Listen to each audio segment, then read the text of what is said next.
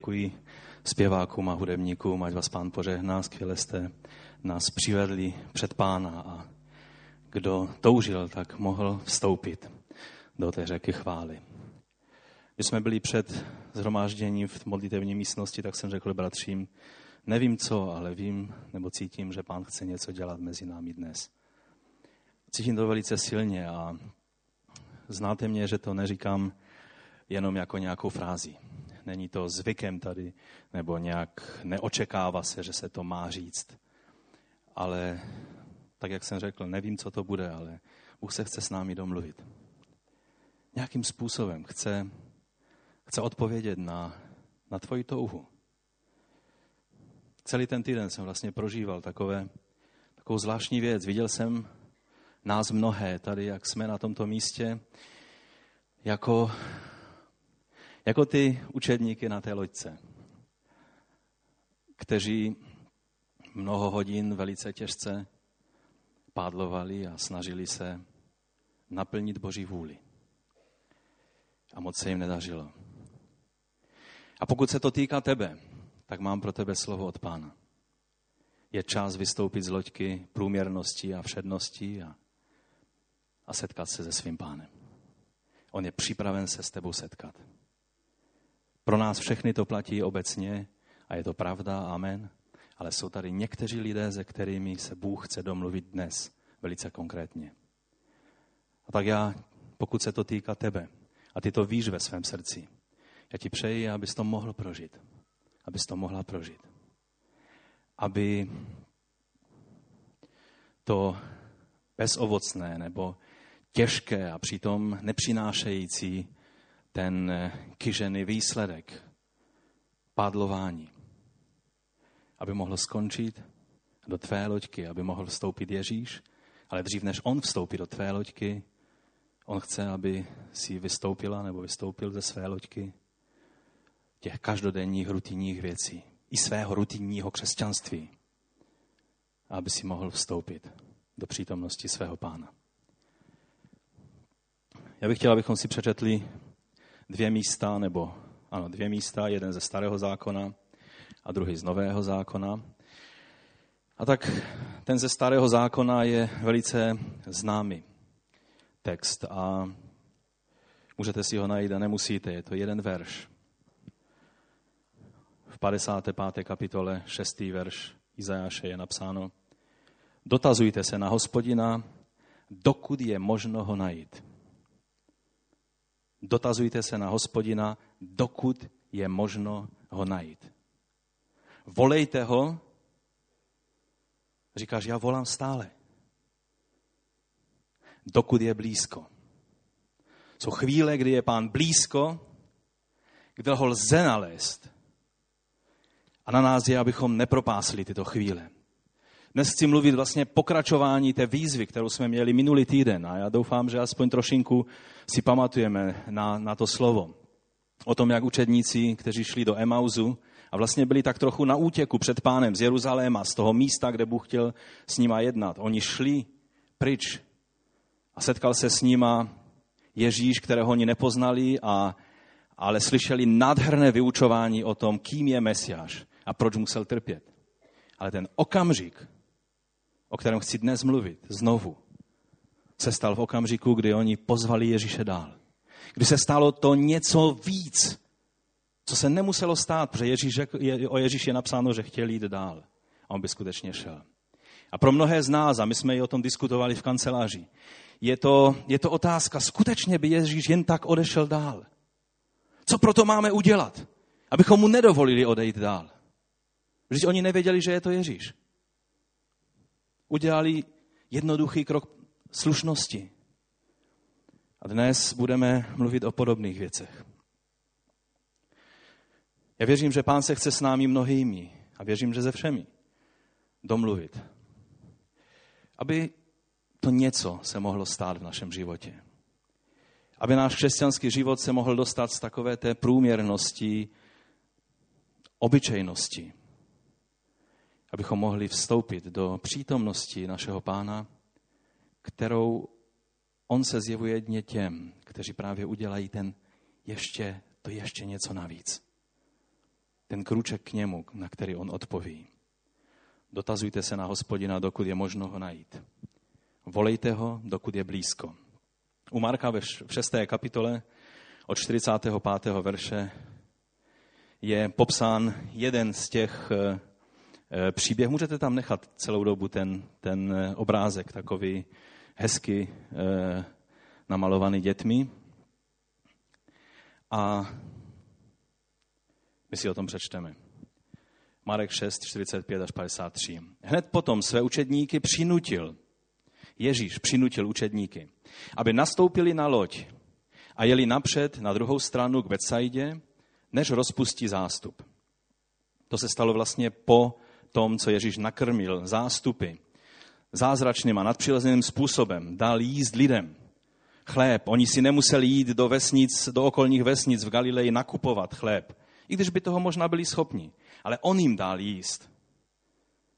A potom, hned potom, Ježíš přinutil učedníky, oni ještě chtěli zůstat, ještě chtěli možná tak nějak přemýšlet a mluvit a poslouchat svědectví těch lidí, kteří jak to prožili, ten zázrak nakrmení, zázračného nakrmení. A on je poslal na druhou stranu k Betsaidě, než rozpustí zástup. A když se s nimi rozloučil, nevím, jestli na jiných místech je napsáno, že se Ježíš se svými učedníky rozloučil. Tady je napsáno, že se s nima rozloučil. To je zvláštní pomyšlení, jak Ježíš říká, tak chlapci, ať se vám daří tou cestou. Mějte šťastnou plavbu. Prostě se s nima rozloučil a on sám odešel nahoru, aby se modlil. Pozdě večer byla loď uprostřed moře, znamená Galilejského jezera, čili asi tak možná, možná 4 kilometry od břehu. A on byl sám na zemi. Uviděl je, jak se držou s veslováním protože vítr vál proti ním. Nad ránem se k ním vydal pěšky po moři a chtěl je minout. Když ho uviděli, jak kráčí po moři, mysleli, že to je přízrak a křičeli strachy. Všichni ho totiž uviděli a vyděsili se. Když má jeden člověk jak nějakou vidinu, nějaký, nějakou noční můru, tak ho všichni jiní utěší a jde se dál, není problém. Ale oni všichni najednou uviděli totéž uviděli, jak nějaká postava k ním kráčí po vodě.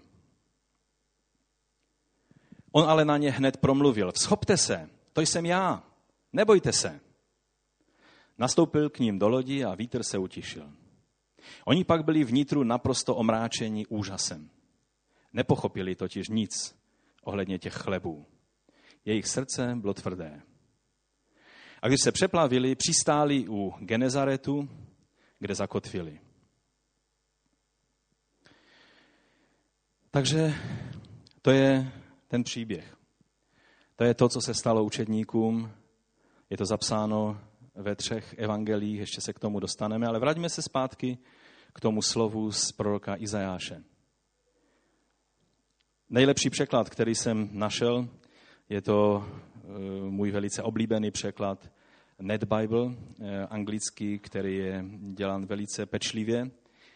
A tam je řečeno, když bych to teda přeložil tak nějak do češtiny, tak je tam napsáno, hledejte pána, když se vám dává k dispozici, nebo když vám umožňuje se najít. Nejde to, nevím, jak bych to přele, eh, přeložil přesně, ale tam je anglicky řečeno, když se vám dává k dispozici. Jsou chvíle, kdy pán se ti dává k dispozici a tehdy ho máme hledat.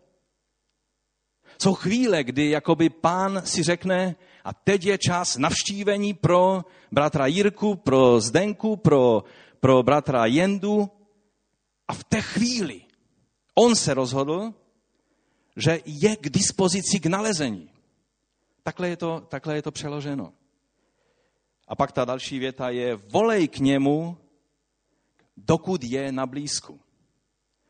Každý samozřejmě, kdo, kdo zná trochu křesťanskou teologii, řekne, ale vždyť Bůh je všude přítomný. A pán Ježíš je Bohem, kromě toho, že je člověkem.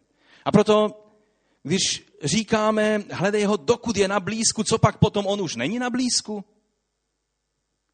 Vždyť jeho přítomnost je vždy stejná. Ano, to je pravda. Ale není přítomnost Boží stejná jako přítomnost Boží. Je obecná přítomnost Boží a Bůh naplňuje všechno a je všude. A žalmista říká, kde před tebou uteču?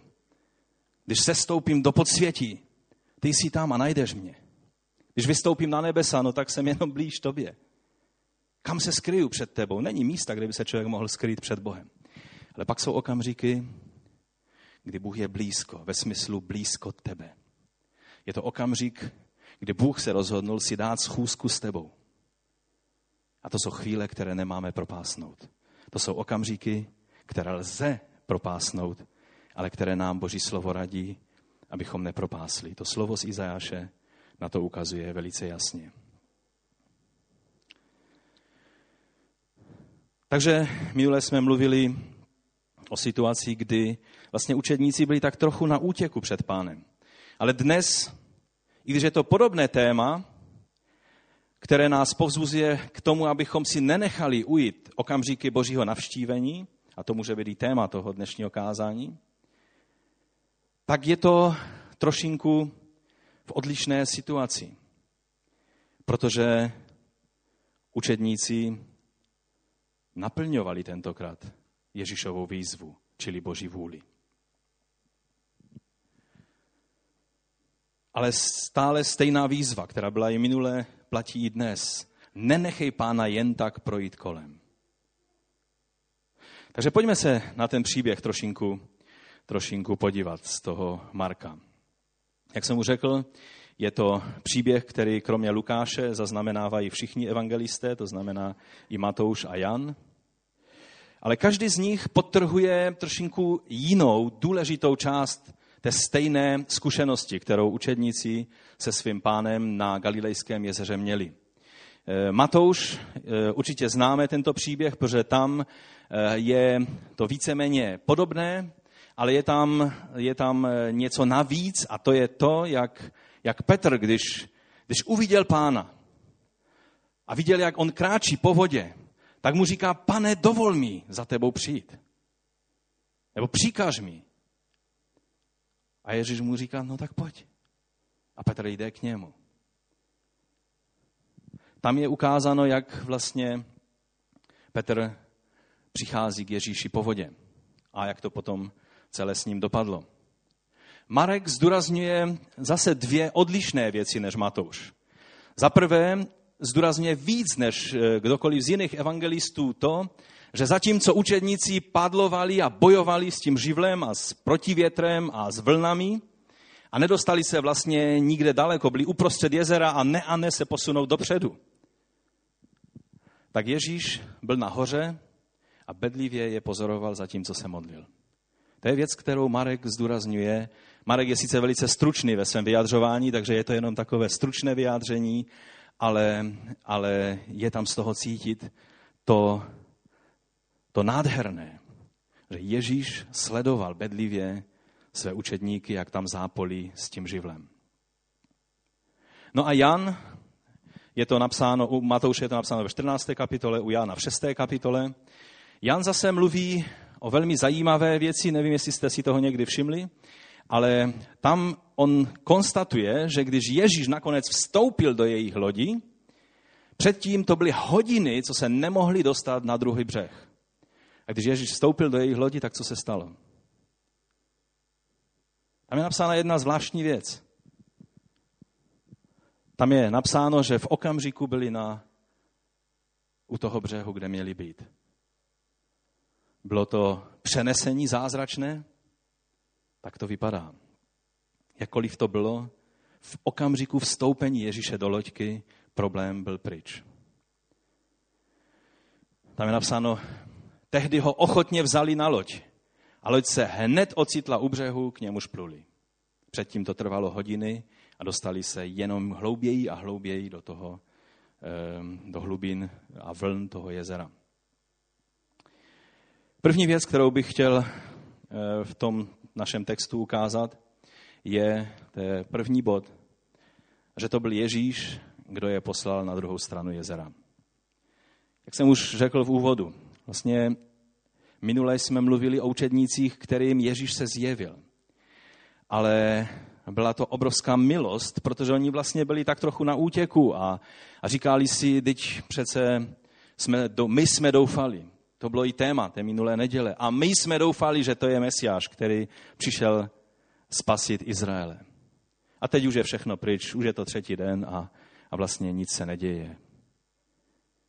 Ale všimli jste si, že to byl Ježíš, který ty učedníky poslal na druhou stranu v té lodi?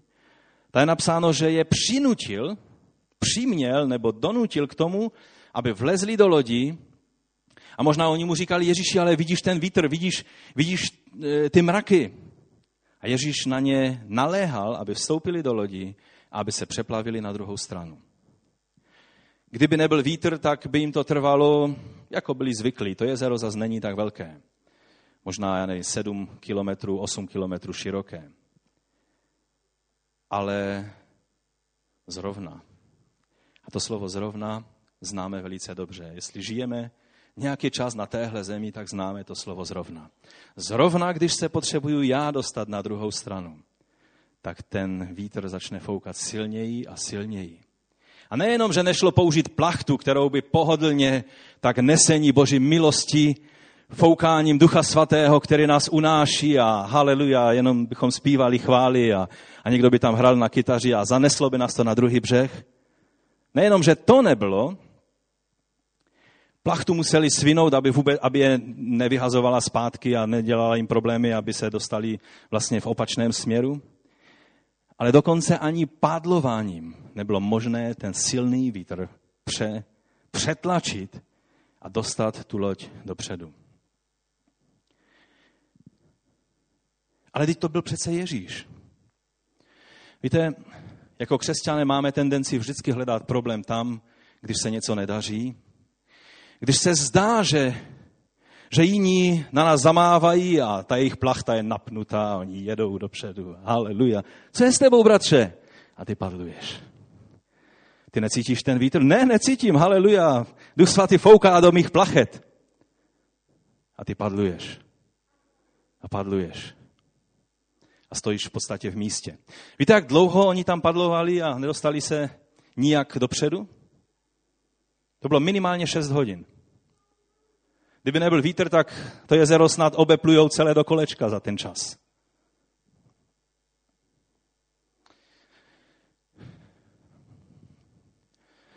Jak je možné, že to tak důvěrně známe? Že ve svém životě pro Boha velice často prožíváme podobný pocit. Nebo jsem sám? Jsem nějaký zvláštní? I to je možné. Stává se vám to?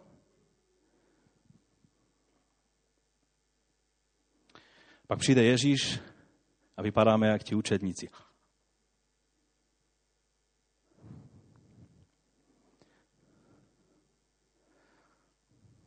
A to je zdravé. Je horší, když všechno víme, všechno známe, na všechno máme odpověď. Nic nás nepřekvapí. Rutina, prostě jedeme. Víte, co mě ještě víc zaráží, je to, že to trvalo tak dlouho. Ano, když je nějaký vítr proti nám, ale najednou Bůh přijde a, a nějak se to změní. A, ale to trvalo celou noc. Nevím, jak vy máte rádi hodinu druhá po půlnoci, třetí hodina po půlnoci. Minimálně do tří hodin ráno to trvalo. Pokud někteří vypočítali, že asi v 9 hodin odrazili od břehu, takže těch 6 hodin to minimálně trvalo. A pádlovali. A pádlovali. Co nám chodí hlavou v takových chvílích? Já si myslím, že není třeba, aby o tom dlouho mluvil, protože přesně víme, o co jde. Prožíváme to příliš často, než abychom potřebovali vysvětlovat, jak se člověk cítí v takové chvíli. Takže pojďme k druhému bodu. Druhý bod jsem si nazval, když my nevidíme Ježíše, neznamená, že on nevidí nás. Když my nevidíme Ježíše, on vidí nás. Ale nevím. Slušelo by se říct haleluja na tenhle bod a já jsem čekal, že aspoň někdo se ozve, aspoň takoví ti vytrvalci, kteří řeknou haleluja za každých okolností. Ale já vám chci říct, když si uvědomím, že že Ježíš je celou dobu pozoroval, kdyby ještě bylo napsáno a Ježíš šel na vzdálenou horu a, a tam se modlil a byl obrácen směrem k Jeruzalému a tudíž vůbec nevěděl, co se z jeho učedníky děje, tak by to, tak by to vypadalo tak dost logicky.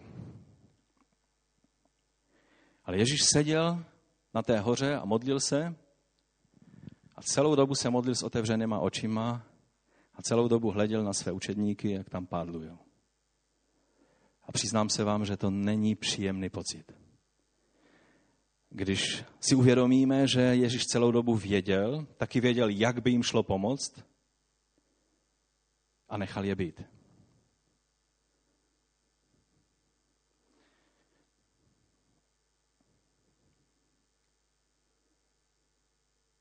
Co s tím?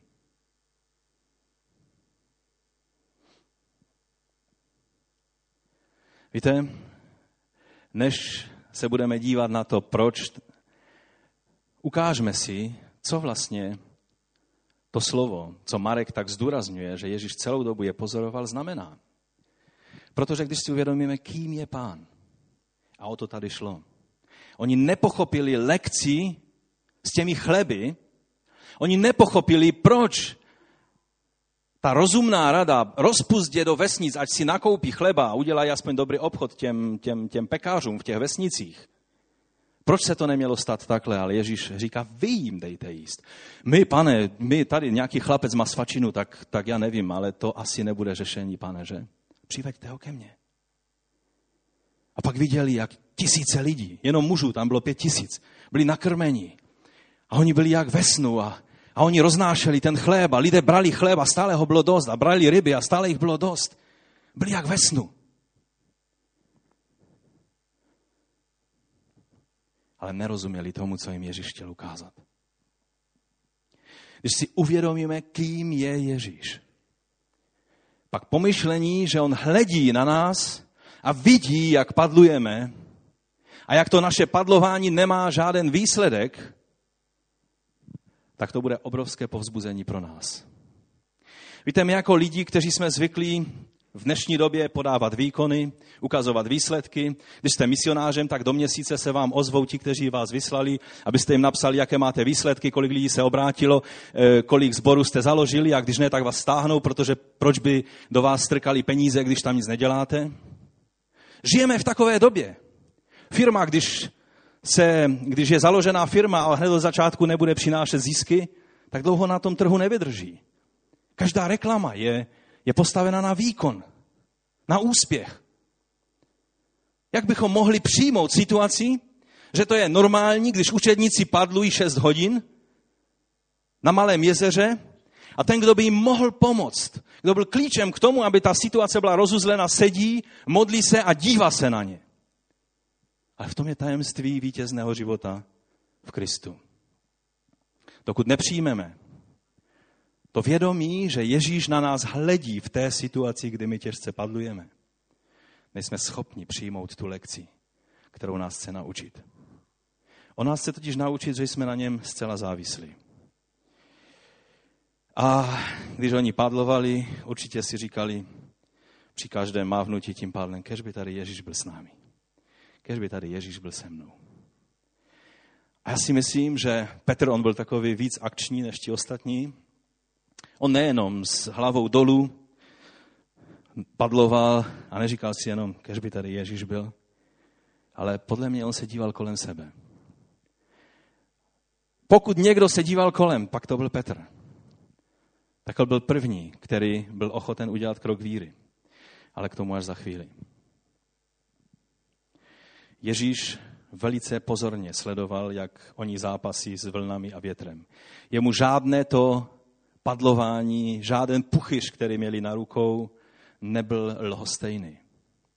Víte, může to vypadat jako, že Ježíš seděl se založenýma rukama a, a nic. Ale stejně tak bychom si mohli říct, Mojžíš stál nahoře a Jozue tam bojoval v údolí.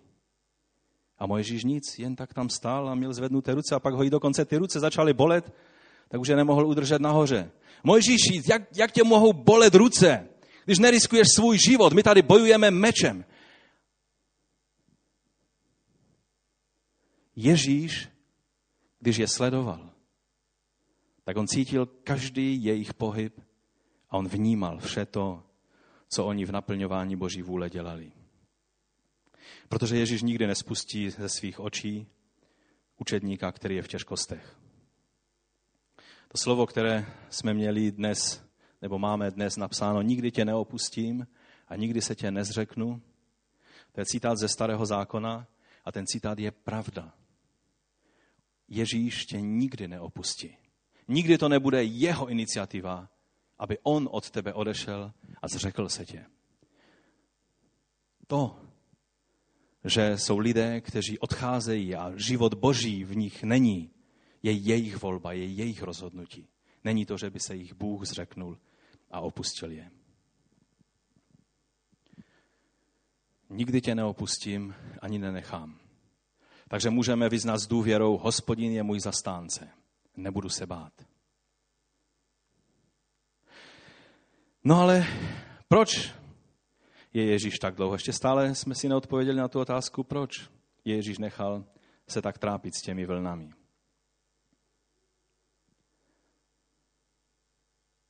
Proč Ježíš takhle jednal? No a teď mám přímo otázku na vás. I na ty, kteří tak už se ukládáte k zimnímu spánku. Halo. Proč Bůh jedná s tebou takhle? Ano, mluvíme o učednících. Ale mluvíme teď o tobě. Když Ježíš vidí do tvé situace, jakože vidí, proč prožíváš to, co prožíváš? Položil jsi tu otázku. Proč prožíváš období sucha? Proč prožíváš období padlování bez výsledku? Proč prožíváš ve svém vztahu, v výchově dětí, období, kdy se snažíš dělat všechno, co je ve tvých silách a nepřináší to žádný efekt? Proč? Proč Bůh takhle s tebou jedná?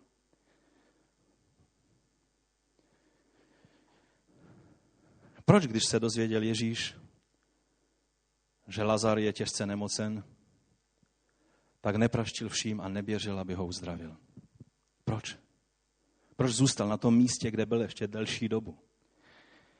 A v tu chvíli se už Lazarovi hodně přitížilo. A zemřel. A tady je napsáno, že byl čtyři dny v hrobě. To znamená, že Ježíš ještě vesele někde chodil a rozmlouval s lidma a meditoval a filozofoval a vyučoval a povzbuzoval. Lazar byl čtyři dny v hrobě. A Ježíš věděl, že je v problému dřív, než zemřel. A byl to rabí, byl to mesiáš, který uzdravoval tisíce nemocných. Proč takhle Ježíš jednal? Proč Bůh takhle jedná se mnou?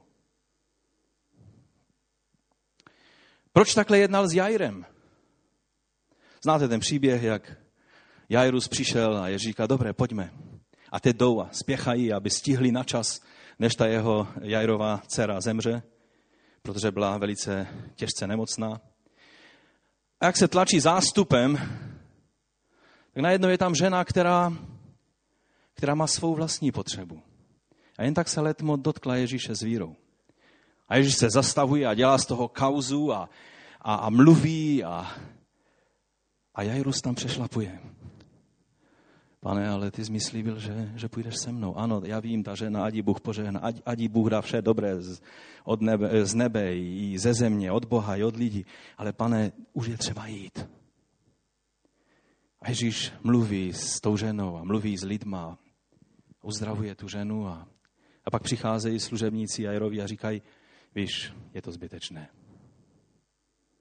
Pokud Ježíš nepřišel doteď, teď už netrap mistra, už ho nechej být. Ať se věnuje tady těm všem ženám, které mají nemocí, které jsou sice nepříjemné, ale nejsou na smrt, že? Proč Bůh řeší někdy problém, který není na smrt? A někdo řekne, pomodlil jsem se, Bůh mi pomohl, haleluja, všechno je v pořádku. A tady je někdo, kdo je na smrt nemocen. Jako by se nedělo nic. Proč Bůh takhle jedná?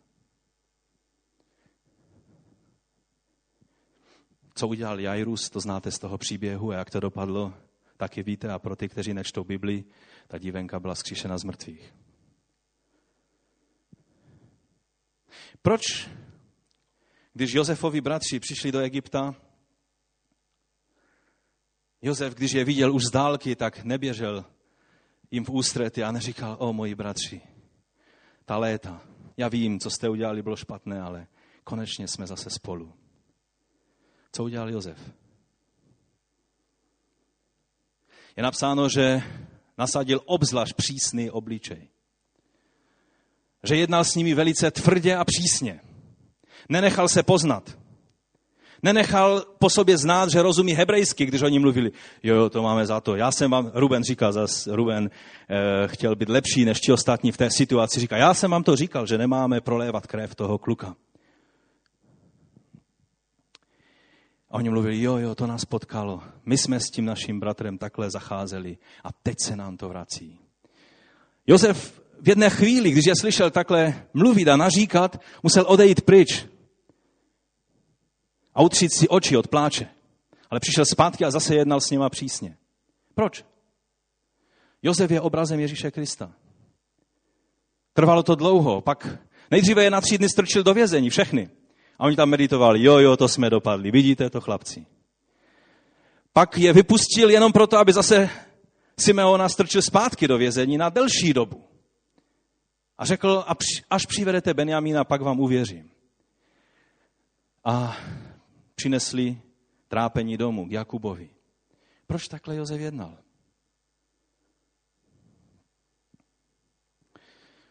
Čím tvrdší slupka, tím tvrdší, jak se tomu říká, na ořechy, ta páka. Polsky se tomu říká dědek do ořechov, ale česky, jak se tomu říká? Jak? Louskáček? To fakt nemáte lepší slovo na to? Dobře, louskáček není můj příklad, to je vaše slovo, vemte si ho. Ale čím tvrdší ořech, tím větší louskáček musíte mít. Protože jde o to narušit tu tvrdou slupku. Proč Bůh takhle jedná? Jákob odešel od Labana s celou svojí rodinou, prošel mnohými zkouškami. Lában ho obelhával, jednal s ním velice záludně. Ráchel málem způsobila, že zahynula celá rodina, když ukradla bůžky. Jakobova manželka ukradla bůžky, modly. Nějaké bály a aštary. Takovéto věci ukradla z domu svého otce. Ráchel, manželka patriarchy celého izraelského národa. Jakub, to se naštěstí ani nedozvěděl. Ale byl tlačen ze zadu Lábanem a před ním najednou se ozval Ezau a staré, jeho staré hříchy na něj dopadly, protože Ezau to byl bratr, kterého on kdysi oblhal. A víte, někdy jsme v životě, kdy staré věci na nás začínají doléhat. A myslíte si, že řešíte jednu věc a druhá se na vás sype. A takhle se cítil Jákob. A pak vzal a všechny své potomky a všechny své lidi poslal na druhou stranu potoka Jábok a nejdříve do prvních řád dal syny, tam udělal určitou takovou selekci, která nebyla hezká, že nejdříve dal syny svých otrokyň, potom teprve syny svých eh, pravoplatných manželek. Ale to je na jinou diskuzi. Ale najednou zůstal sám. A přichází k němu anděl páně, který nebyl nikým jiným než synem božím. A bojuje s Jakobem. A zápasí. A Jakobovi jde jenom o jednu věc, o kterou. Protože on chvíli s ním zápasí a pak se podíval ten anděl páně na hodinky a řekl, no už je, už je čas, už abych šel. A co udělal Jakub? No tak fajn, bylo milé se s tebou tady utkat. Nepustím tě. Já tě prostě nepustím, dokud mi nepožehnáš. Není pro mě jiná šance, než to, abys mi ty dal požehnání od hospodina, protože jinak tady já a celá moje rodina zahyneme. Pokud by toto Jakob neudělal, nebyl by Izrael. Ale tak nějak by se protloukal svým patriarším životem až k smrti.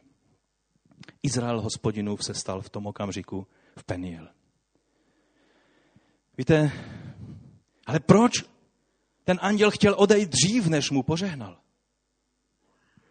Co pak na pána působí, když slunce vzchází, tak, tak musí pán utíkat ze svojí přítomnosti?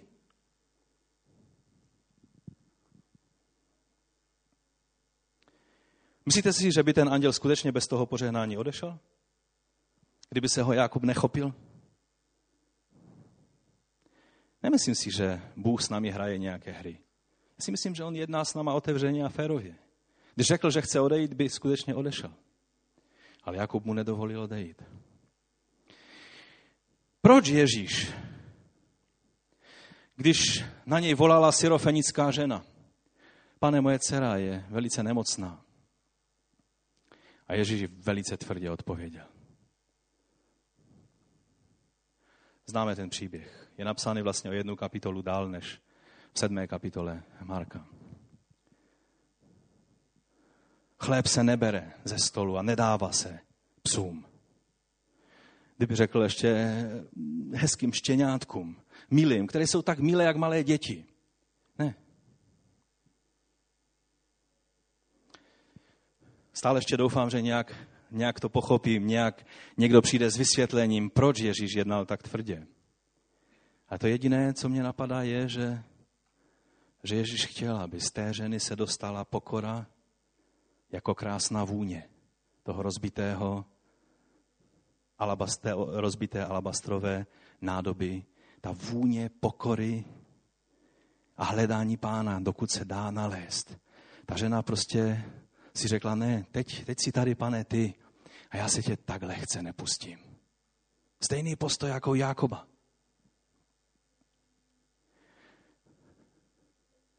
A asi Duch Svatý osvítil, že řekla, no dobré, ale i, i ti psi jedí ty dropty, které padají ze stolu pánu. A Ježíš viděl její víru a uzdravil její dceru. Jednou byli učedníci taky na tom jezeře. Já nevím, proč učedníci, když, když začali se plavit po tom jezeře, vždycky museli mít nějaký průšvih. A zase přišla bouře. A tentokrát to bylo hodně, protože v té situaci, o které tam se spíš jednalo o námahu, u té situace, o které dnes mluvíme. Že oni padlovali a bylo to velice těžké. Ale v té jiné situaci loď nabírala vodu a skutečně hrozilo, že se potopí. A oni křičeli strachy a, a pak se ohlédnou, kde byl Ježíš a čekali, že on bude haleluja, pane, pomoz, pane, učiň něco, prosím tě, otče. Ty slyšíš má slova vždy a proto tě prosím, zastav tu bouří. A co dělal Ježíš? Dal si možná Petru plášť pod hlavu, aby to měl měkčí a spal. Možná si dal špunty do uší, že někteří nemůžou spát, když je hluk a bouře je dost hlučná a spal. Nebylo většího překvapení pro učedníky, než to, že skutečně uviděli Ježíše v téhle poloze. To je jako když prožíváte velký problém. A najednou vidíte dva křesťany, jak se baví o naprosto takových jednoduchých věcech a smějou se až, až, až, do, až k popukání. A neuvědomují si, co vy prožíváte. A pak, pak to završí tím, že se vás zeptají ještě, jak se vám daří. To už, aby se jeden urazil. Ježíš spal. Jak je možné, že na ně takhle zapůsobil? Tím, že spal. Že neukázal soucit v té situaci, ve které byli. Znáte, jak to dopadlo. V jiné situaci Ježíš dobře věděl, a byly dvě takové situace, kdy Petr a jeho parťáci celou noc lovili. To je něco jako padlovat celou noc a nikam se nedostat, je celou noc lovit ryby a zapouštět sítě a vytahovat sítě a máte tam jenom nějakou starou bačkoru a já nevím, nějaký kořen, e, polo zhnilý nějakého stromu, ale ryba řadna. Je to stejně únavné, stejně demotivující, stejně nesmyslné, pak to zabalili No a pak přišel Ježíš a místo, aby zkoušeli ještě dál něco s tím udělat, tak on říká, mohu si použít vaši loďku, já budu vyučovat teď. A pár hodin vyučoval lidi z jeho loďky. On dobře věděl, jak se jim dařilo. Dobře věděl, co mají udělat a přesto jim to řekl až po celé noci, kterou tam lovili a nic nechytli. A teprve na konci, po svém kázání, se obrátil na Petra a říká mu, a teď, Petře, zajeď na hlubinu. A teď tady. Hoď tu síť. A o tom jsme už mluvili před pár týdny a já doufám, že ti, kteří jste to neslyšeli, tak si to máte, nebo budete mít možnost, až to kancelář dá na stránky poslechnout. Ale proč až tak pozdě? Proč Bůh zasahuje vždycky později, než bychom čekali? Než by se zdálo být potřebné. Proč?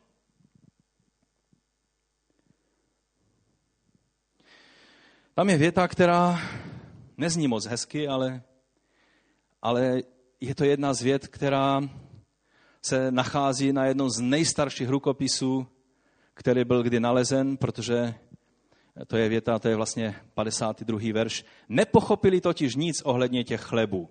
Jejich srdce bylo tvrdé. Včera, když jsem studoval trošku o rukopisech a vlastně evangelium nebo úryvky ev, e, e, Markova evangelia, se našli i v Kumránu dlouho e, vědci tvrdili, tam není nic, co se pojí s křesťanstvím, tam nelze nic najít. Teď vylejzají po 50 letech. Vylejzají jeden rukopis za druhým, ve kterém jsou velice konkrétní zmínky. Esenci psali o Mesiáši, který trpěl. Psali o, o Mesiáši, který byl zabít, ale který bude vládnout navždy. Ehm, byly tam dokonce úryvky křesťanských spisů, včetně Evangelia Markova, zrovna toho verše. A to je na jiné povídání, to je jenom, to je jenom jsem si chtěl přihřát polívčičku, protože jsem z toho natřen. Víte, jsou lidé, kteří tvrdili, že, že Evangelia byla napsána až teprve desítky, stovky let potom, co se ty věci stály. Ty kumranské svítky, tam jsou od roku 50 před narozením Ježíše až do roku 50 po, že pak celá ta komunita byla zlikvidována Římany. Čili už nikdo tam do těch jeskyní nemohl nic dát. A tudíž eh, Markové evangelium bylo napsáno pár let potom, co se ty věci staly.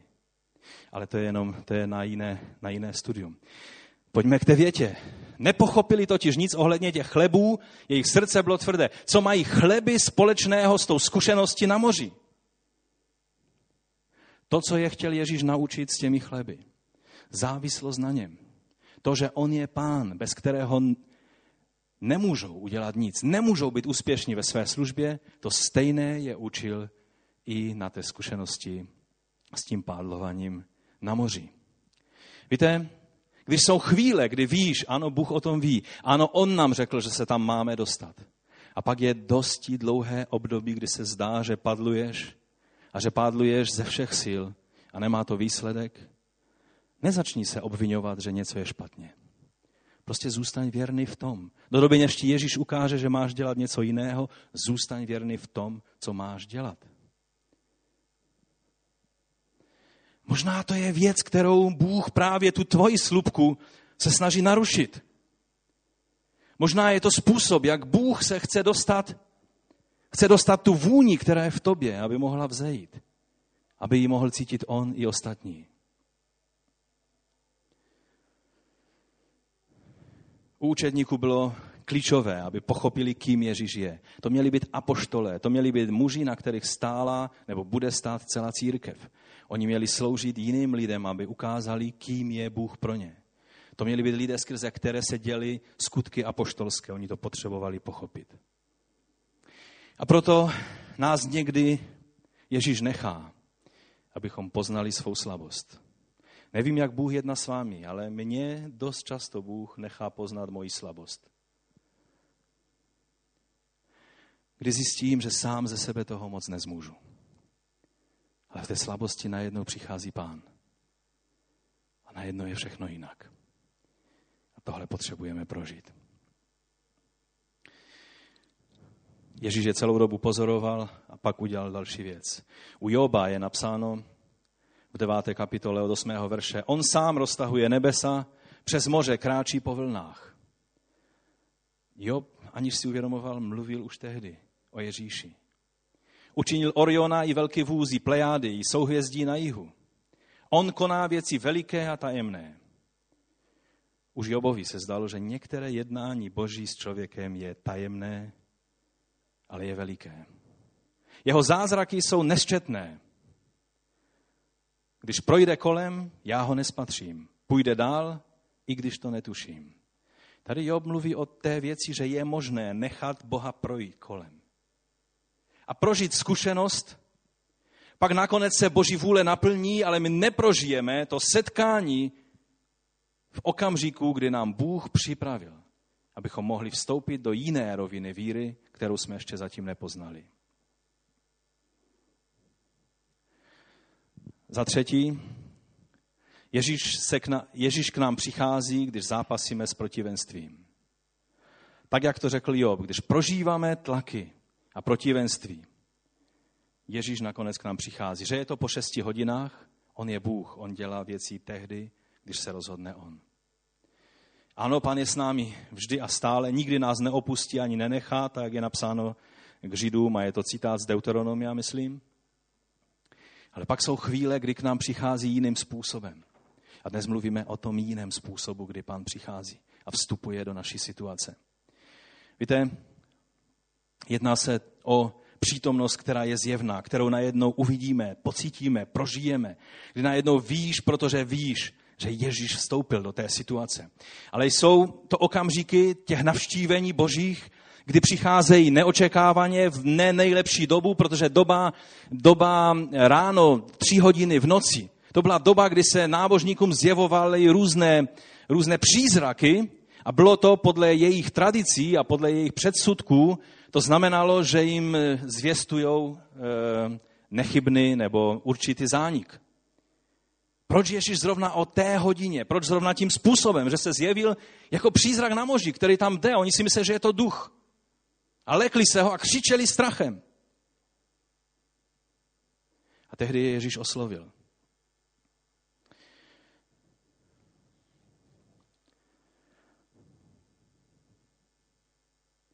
Já věřím, že to je ten okamžik, který prožíval Jákob v Peniel, kdy plno věcí bylo zvláštních kolem toho setkání s pánem. Ale on si řekl, tuhle situaci nesmím nechat projít jen tak. Já musím přijmout od Božího posla to, k čemu ho poslal. A on věděl a měl poznání, že je to pán, protože na jiném místě je napsáno, že zápasil s Bohem. Takže Jakub věděl, že je to Boží syn, že je to vlastně Boží zjevení, které on prožívá. To je to, co způsobilo, že najednou ten rybolov byl velice úspěšný, kdy oni dovolili, aby pán mohl udělat to, co chtěl v té chvíli. To způsobilo, že z Jákoba se stal Izrael Boží. A to jsou ta setkání, která ovšem lze minout. Lze se minout s pánem ohledně těchto setkání. A já doufám, nemám čas, abych to důkladně vysvětlil dnes. Já doufám, že budeme hledat pána a že pochopíme ve svém životě, jak důležité je, abychom tyhle okamžiky nenechali pominout. Už čtvrtý bod a závěrečný je, oni mu nedovolili, aby je minul. Oni mu nedovolili, aby je minul, ale jej přiměli vstoupit do jejich loďky. Učedníci nedovolili Ježíši, aby jenom na ně zamával. Chlapci, jste v pořádku. Bůh se o vás postará. A nešel dál. I když je tam napsáno, že... A já jsem několik hodin hledal včera, jak vysvětlit tu věc, že možná je nějaký způsob, jak bychom to, že on se je, že on, že on chtěl jenom projít kolem, jak by se dalo vysvětlit jiným způsobem, než to, že chtěl prostě je minout. Není na to jiné vysvětlení. Jsou mnohé komentáře, kde se píšou celé stránky o tom, co všechno to může znamenat. Ale všichni pak konstatují, že přímý text toho slova, a je to zrovna ten nejlépe zachovaný text, protože Markové evangelium, jak jsem vám už řekl, je doloženo mnoha, mnoha rukopisy. Je tam napsáno, že on se je chystal minout. On by prošel kolem nich a šel dál. Oni by nezahynuli, ale padlovali by dál, až by dopadlovali na své místo. A řekli by díky Bože, že jsi nám pomohl, dal sílu, že jsme mohli dopadlovat až na druhou stranu. Ale neprožili by to, co Bůh chtěl, aby prožili. A proto já věřím, že to, co Marek o tom nepíše, on je velice stručný a zdůrazně jenom to, co jemu Duch Svatý položil na srdce, ale Matouš najednou se rozepisuje o Petrovi, kdy Petr říká, pane, jelikož jsi to ty, dovol mi, přikaž mi, abych za tebou přišel. A víte, já věřím, že tenhle postoj Petru způsobil, že ta jejich situace byla proměněná a že oni zastavili Ježíše a že on vstoupil do jejich loďky. Jiní evangelisté prostě píšou, že přišel do jejich loďky. Ale Matouš píše něco, co způsobilo, že Ježíš vstoupil do jejich loďky. Já věřím, kdyby se tam nenašel Petr, který řekl, pane, chci přijít k tobě. To byl krok víry, který způsobil, že pak, ono bychom taky mohli říct, kdybychom byli škodolibí, co Ježíši zbyvalo jiného, když Petr se tam, když už došel k němu, složil a začal se potápět a Ježíš ho chytnul za ruku, vytáhnul z té vody, no a pak už ho musel dovést zpátky do lodi. Ale o tom to je. Ježíš to velice rád udělá. Ježíš napomenul Petra, proč má malou víru, ale pak je napsáno, že společně, ruku v ruce, vstoupili do lodi. Víte, často vidíme Petra, jak jde po vodě, jeho víra se mění v fascinaci tím, co prožívá, ale vždycky, když prožíváte fascinaci tím, co prožíváte, začnete pochybovat o tom, co prožíváte a jdete ke dnu. Proč je tolik lidí, kteří jeden den tady se postaví a všechny napomínají o tom, že mají malou víru a všechny poučují o tom, jak mají být e, křesťany, kteří prožívají, já nevím, e, zmocnění ducha a všechno možné a za týden nejsou nikde a nenajdete je. Protože fascinace nad přirozeným má takhle tuto schopnost. Když z Ježíše stáhneme své oči na to nadpřirozeno, které prožíváme, je velice nebezpečná chvíle pro nás. A to dobré je, že jsme na blízku Ježíši. To je napsáno, že on jenom vstáhnul ruku. To znamená, že Petr celou tu cestu až k němu po té vodě došel. A když se začal topit, Ježíš ho chytnul za ruku. Většina obrazů se maluje s tím, jak Petr jde ke dnu a Ježíš ho drží za ruku a tahá ho z vody ven. Víte, ale ještě jsem neviděl obraz, který by byl, tam učedníci mají takové ty obličeje, na lodi a Ježíš s Petrem ruku v ruce jdou zpátky do lodi. A když se vracejí k té lodi, vstupují do ní, myslíte si, že Ježíš nesl Petra? Já si myslím, že by to tam bylo napsáno. Marek je stručný, ale Matouš zase není tak stručný, on by to napsal. Ježíš nevnesl Petra do lodi, ale společně vstoupili do lodi a co je tam pak napsáno? Všichni ho začali uctívat a řekli, ty jsi v skutku syn Boží. A Ježíš vstoupil do jejich lodí. A zase Matouš byl tak fascinován tím, co se stalo Petrovi, že už pro něho to je závěr, vrchol na chvíle. Ale Jan si všimnul takového detailu, že jak Ježíš vstoupil do lodi, najednou, a teď tady je Kafarnaum, tam je Betsaida, podívejte, teď jsme na druhé straně. V okamžiku byli na druhé straně. A to je to, co Ježíš chce udělat ve tvém životě. Pokud mu dovolíme, pokud zatoužíme jako Petr, abychom se dostali k němu blízko. A řeknete, co to je za vlastnost, kterou mám najít? Ty jsi nám neřekl nic konkrétního, co máme dělat. Zkusím to jedním příběhem na závěr. Dovolíte mi ještě jeden biblický příběh? Můžete si otevřít Genesis 18. kapitola.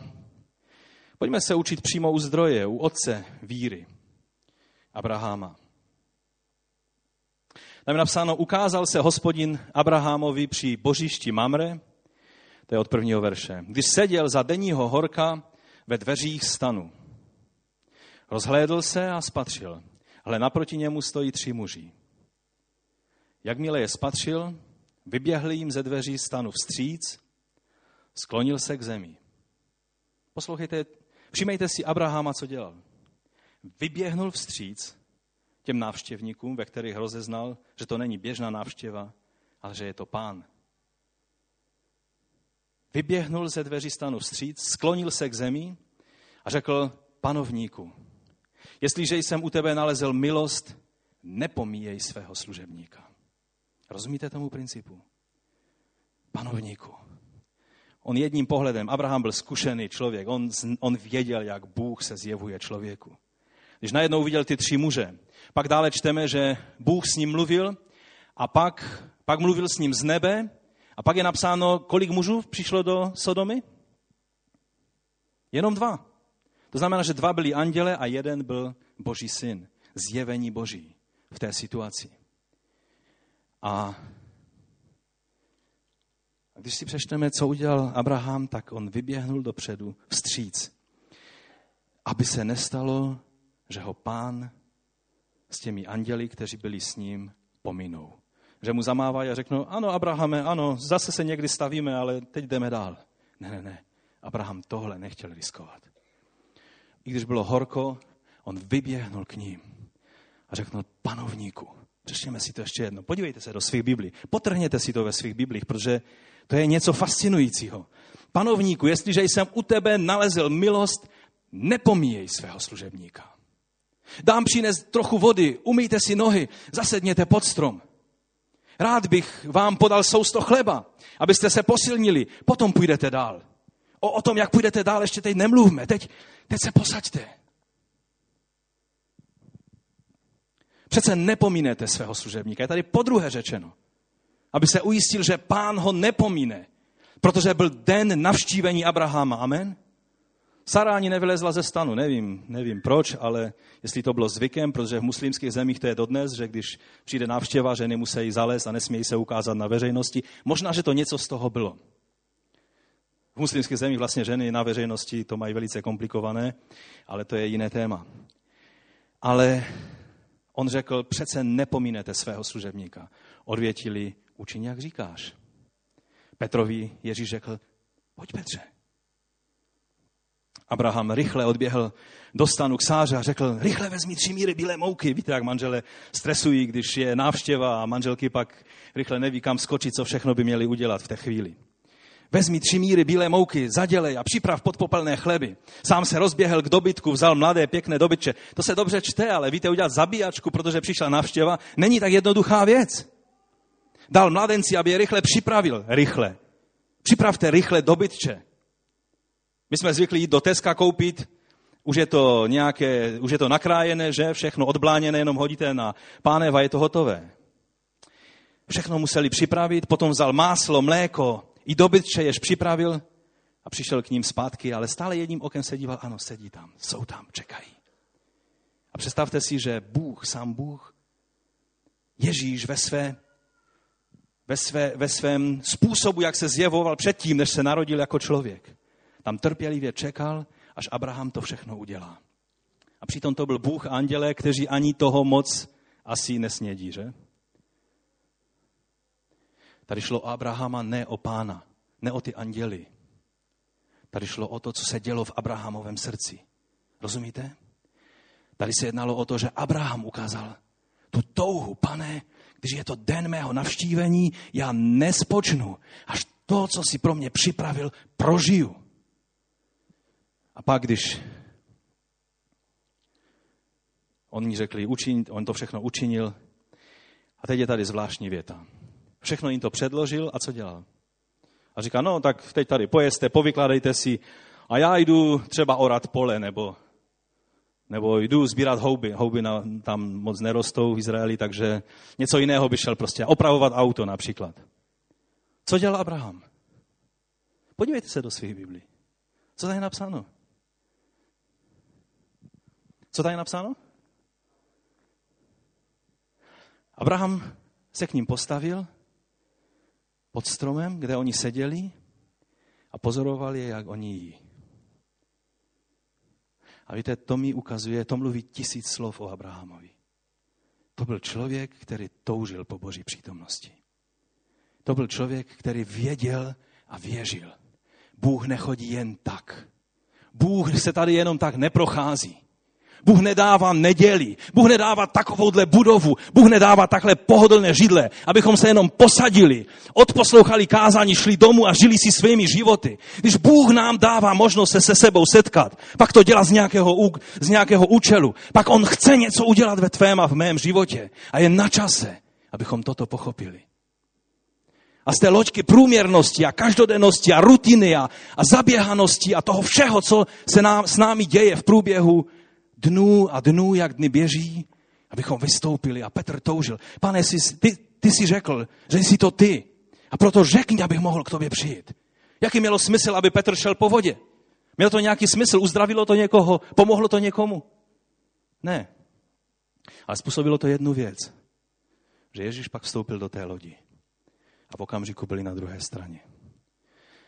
Víte, naše křesťanské pachtění je často takové, jaké je, protože tyhle věci zanedbáváme. Neuvědomujeme si, že jsou okamžiky, kdy Bůh chce s námi jednat. A můžeme postat k modlitbě. Jsou okamžiky, kdy Bůh chce s námi jednat. A nečekejte, že udělám teď nějakou srdcerivnou výzvu a že, budu, že se budu snažit dostat ke tvým citům, aby si dnes učinil nějaké rozhodnutí před pánem. Je to mezi tebou a Bohem. Pokud cítíš, že Duch Svatý přišel k tobě a říká ti, dnes je den, kdy chci s tebou jednat, pak využij a nepust se této věci. A to nejsem já, abych ti to říkal, že je to dnes. Ty to musíš vědět. Jsou chvíle, ve kterých, když pán přichází a jedná s námi, pak máš možnost projít kolem něj a jít dál. A máš možnost se ho chytnout. Víte, když Ježíš šel kolem té ženy, která měla ten krvotok, měla tisíc důvodů, proč by ho nechala na pokoji. Teď on přece jde s významným vedoucím synagogy. A oni jsou v urgentní potřebě. To, jak ona zastavila Ježíše v té chvíli, bylo stejné, jako kdybyste stopovali sanitu, která jede na světlech k nějakému urgentnímu případu. Ale ona to učinila, protože věděla, to je chvíle, ve které Ježíš přichází, aby mi pomohl. Tenhle postoj se Ježíši líbí. Nevím proč, ale Bůh čeká na tyhle chvíle. Bůh dokonce čekal na tu chvíli učední, učedníků, když prožívali hrůzu a křičeli strachem. Ale dali alespoň nějaký signál, že vnímají tu situaci, která se děje. A pak je okamžitě oslovil. A pak Petr způsobil, že společně s Ježíšem vstoupili do té lodi. A byl svědectvím. Někdy potřebujeme takového Petra, který nás vyburcuje z té průměrnosti a všednosti, aby se stalo něco, co způsobí, že Ježíš se do té loďky dostane. A že ta naše průměrnost se změní v nádherné setkání s naším pánem. Pane, ty nás vidíš, jak jsme tady na tomto místě. Já tě prosím, aby si spoužil tato slova jako tvé živé slovo v našich životech. Pane, přiznávám, že už dlouho se pachtíme a pracujeme těmi pádly a zdá se, že se neposouváme dopředu. Pane, ale vyznávám, že chceme být věrní v tom směru, který znám dal. Víme, že jsi to byl ty, který jsi řekl, přeplavte se na druhou stranu. Byl jsi to ty, který z nás postavil tady na toto místo, do tohoto města. Byl jsi to ty, který si způsobil mnohé věci. To, že ta budova je tady na tomto místě, byl tvůj zázrak. To, že my jsme tady na toto, tomto místě, je tvůj zázrak.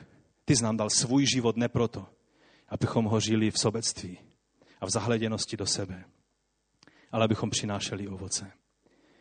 Pane, a proto říkáme, že chceme být věrní v tom směru, který znám určil. Ale víme, že máš něco lepšího připraveného. Že se chceš s námi setkat. Že chceš, abychom pochopili ten zázrak s těmi chleby. Že ty jsi chléb života, že ty jsi zdroj pro každou potřebu, že ty jsi ten zdroj, že ty, že ty nedáváš své božství, abychom si je rozdávali, abychom, abychom nějakým způsobem s tím jednali, jak s, jak s jinými věcmi, které se používá v tomto světě. A mnozí křesťané takhle s tvou mocí jednají. Ale abychom pochopili, že ty jsi zdrojem a když se zahledíme do tebe, v tobě máme vše. A pane, my toužíme v této chvíli přijmout to slovo. Pokud chceš přijmout toto slovo, řekni amen. Pane, ty jsi slyšel to amen. A my očekáváme na tebe, že nám dáš milost, abychom mohli přež- prožít přesně to, co ty jsi pro nás připravil dnes i v těch nasledujících dnech. Ve jménu Ježíše Krista, ať vás Pán požehná. Amen. Můžeme zůstat v modlitbě, pokud toužíš ještě chvíli setrvat před pánem, můžeš přijít tady dopředu. Můžeš se postavit nebo pokleknout a očekávat na pána. Ale to je mezi tebou a tvým pánem.